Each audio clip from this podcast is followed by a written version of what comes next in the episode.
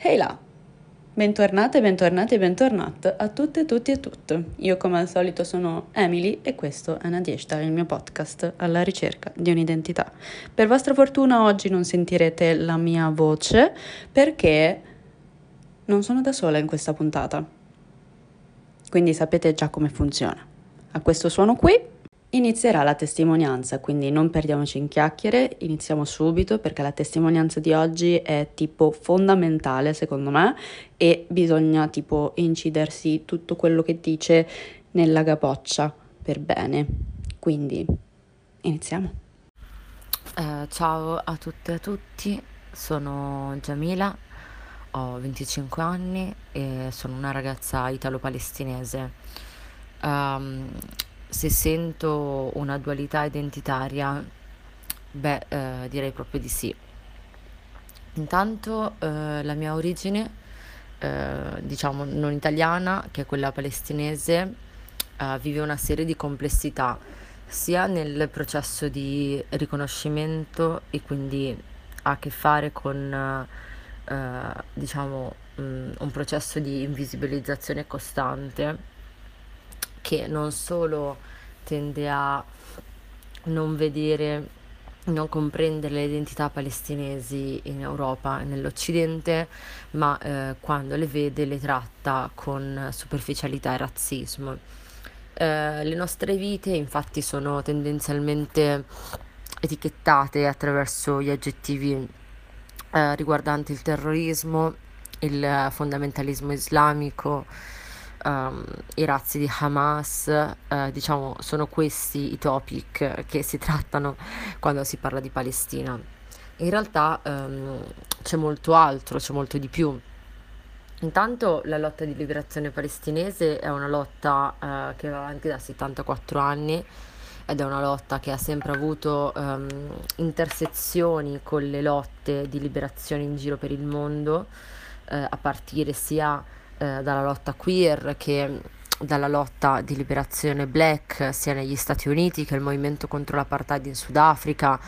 alle lotte di liberazione indigene mh, mm, del Sud America.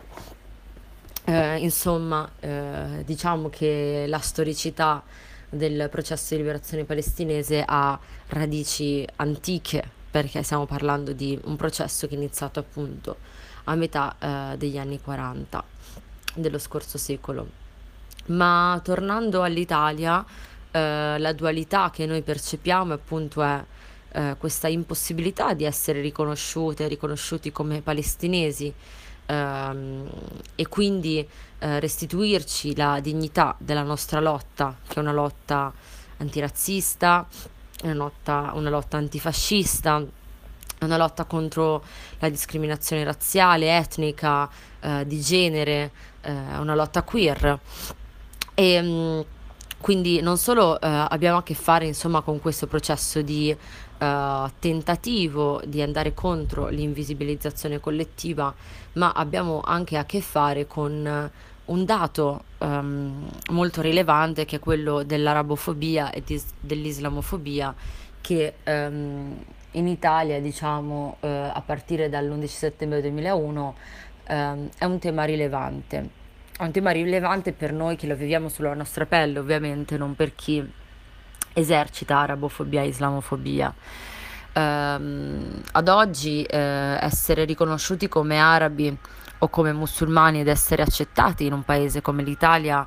è um, un esercizio piuttosto complesso um, tanti e tanti di noi venendo da una parte del mondo appunto che è quella del Levante, del sud-ovest asiatico, abbiamo fisionomie, caratteristiche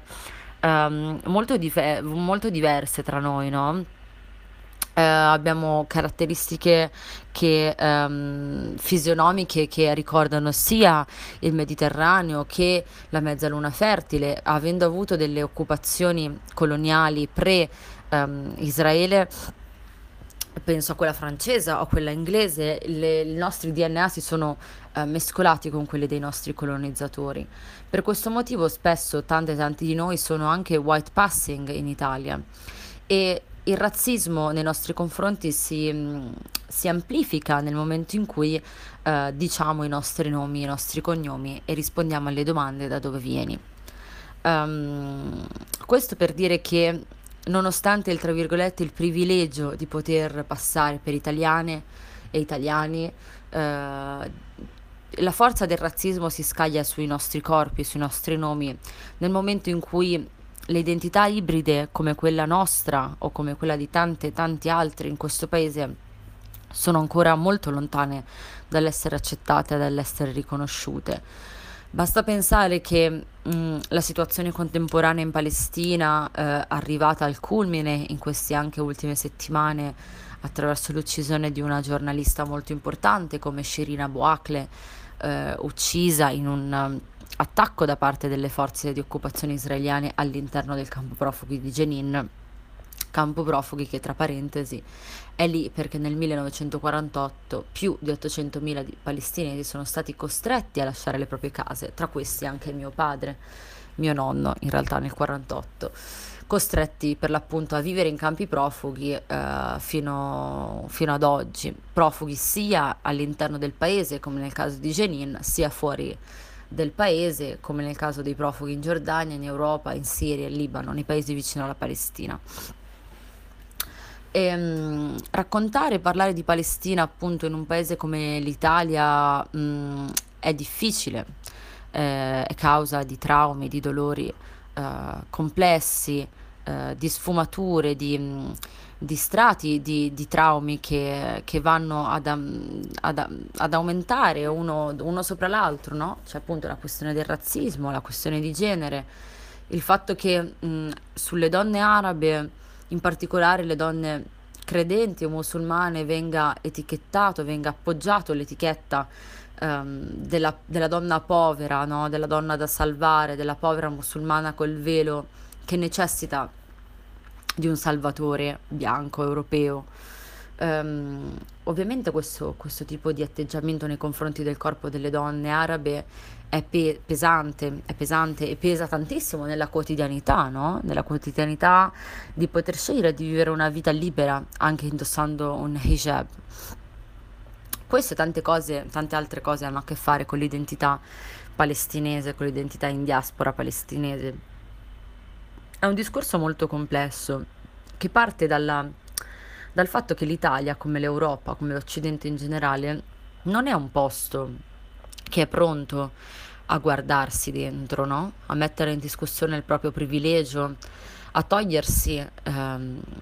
la white mask che ehm, ricopre e caratterizza ogni azione che le persone occidentali eh, fanno nei confronti dei corpi non white. Um, la Palestina è un esempio e, ed è incredibile il double standard che si attacca su di essa, no? Perché mentre nei confronti mh, della situazione contemporanea russa o di tante altre più in casa Europa, l'atteggiamento occidentale generalizzato è quello di un grande senso di solidarietà, di vicinanza, eh, di sostegno, siamo tutte e tutti diventati improvvisamente ehm, operatori umanitari, accogliere le persone in fuga dalla guerra è diventata la nostra priorità eh, nella nostra agenda politica italiana. Um, questo ovviamente causa molto dolore in noi, essendo la popolazione al mondo con il più alto numero di profughi. Stiamo parlando circa di 11-12 milioni di profughi, in realtà non sono, non sono conteggiabili perché la maggior parte di noi ha documenti che non aderiscono all'identità palestinese proprio perché a causa dell'occupazione del colonialismo la nostra identità è stata completamente frammentata. E, e quindi tante volte abbiamo appunto documenti eh, che aderiscono diciamo alle, all'identità nazionale dei paesi vicino alla Palestina o documenti um, europei, occidentali, che eh, tante volte a causa diciamo, del loro peso politico sono gli unici strumenti che ci garantiscono la possibilità di visitare il nostro paese di origine.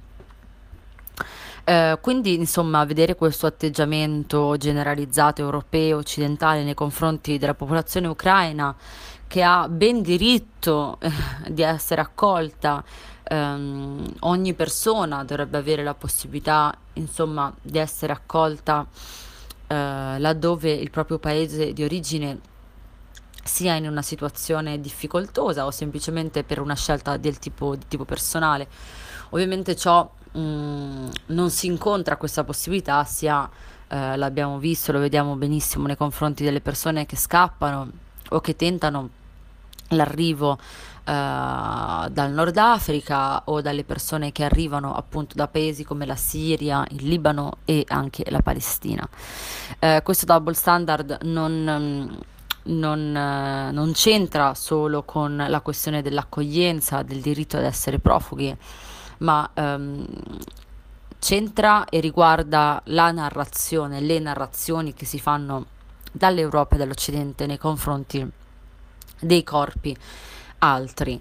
Um, ovviamente è molto doloroso dover avere a che fare quotidianamente con uh, questo tipo di narrazione tossica uh, che si scaglia con una forza incredibile sui nostri corpi. L'abbiamo visto tantissime volte, uh, l'abbiamo visto sia appunto nei confronti eh, della giornalista Shirin Abu Akleh uccisa ultimamente, l'abbiamo visto nei confronti dei bombardamenti l'anno scorso su Gaza, eh, della polizia etnica in corso a Gerusalemme Est, l'abbiamo visto eh, nei confronti della popolazione indigena di Massa Ferriatta, eh, nella zona del Saur Hebron Hills, le colline a sud di Al-Khalil un posto dove eh, le colonie, gli insediamenti israeliani continuano a essere costruiti con l'indifferenza totale della comunità internazionale, nonostante sia considerato illegale sia dal diritto internazionale che dalle numerose convenzioni, la possibilità di ampliare il proprio terreno, territorio geografico statale attraverso l'utilizzo della forza e dell'occupazione militare. Um, ciò ovviamente non ha a che fare con la Palestina, perché sulla Palestina c'è un velo di indifferenza totale, globalizzata, che sia a che fare con i palestinesi in Europa, sia con i palestinesi che vivono il colonialismo quotidianamente in Palestina, sia con quel 20% di popolazione palestinese che vive nel territorio israeliano e che è cittadino di serie B. Eh, per Costituzione israeliana stessa. Um, nel 1948 uh, eh, è iniziata la nostra tragedia e 74 anni dopo, alla terza generazione, ci ritroviamo ancora a rivendicare un diritto, che è quello del ritorno. Il diritto di ritornare nella nostra terra come persone libere e autodeterminate. E um, tutto ciò e molto altro uh, ha a che fare con l'Italia, ed ha a che fare col modo in cui l'Europa guarda al mondo fuori, le categorie di pensiero che utilizza, la narrazione, il giornalismo. Um, io spero solo che eh, i nostri corpi, le nostre vite in Italia, non solo di palestinesi, ma di palestinesi, ma anche persone che hanno identità ibride, che arrivano eh, da altri contesti con background differenti, diano il loro contributo in questo paese affinché um, le certezze delle persone europee, delle persone italiane, delle persone bianche eh, cerchino di cadere in qualche modo in favore di una costruzione di, di una prospettiva che rimetta al centro il bisogno di decolonizzare anche la lotta, de- decolonizzare i discorsi, decolonizzare le identità e soprattutto decolonizzare l'Italia. E mm, questa, diciamo, è un po' la mia esperienza come ragazza palestinese italiana e ringrazio tantissimo Emily per questo spazio prezioso e um, invito tutte e tutte a seguire la pagina dei giovani palestinesi d'Italia dove pubblichiamo costantemente ciò che facciamo e grazie ancora. Io invece ringrazio tantissimo te, Jamila, per essere stata qui con noi. Spero di aver pronunciato correttamente il tuo nome. In caso contrario, ti prego, correggimi perché secondo me è molto importante e io ci tengo particolarmente a pronunciare i nomi correttamente perché appunto secondo me è importante e anche giusto. Detto ciò, se per voi che state ascoltando è un piacere quanto lo è per me ascoltarla, io vi invito a dare un bel ascolto anche al suo podcast che si intitola Cronache in diaspora. Io me lo sono recuperata e eh, vi assicuro che merita tantissimo. Detto ciò, eh, quante volte dico t- detto ciò? Vabbè, comunque, eh, questo episodio termina qui. Io vi ringrazio di essere arrivati fino a qua e noi ci sentiamo molto presto. Pacca!